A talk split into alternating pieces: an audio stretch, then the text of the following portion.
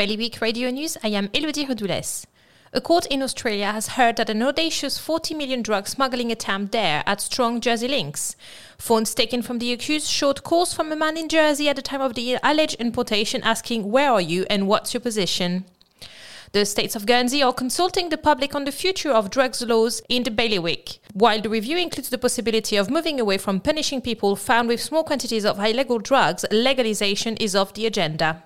In Jersey, a Boney M record has bounced back to its original owner 40 years after she originally bought it. Lulu Bailey bought a copy of Boney M's Take the Heat Off Me in May 1980 and was reunited with it after browsing Durrell's charity shop.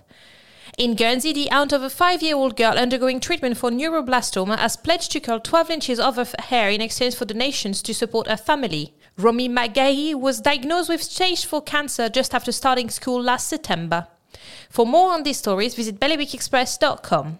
There will be some occasional rain this afternoon with a maximum temperature of 10 degrees. The next high tide will be around 1810. Bailiwick Radio News.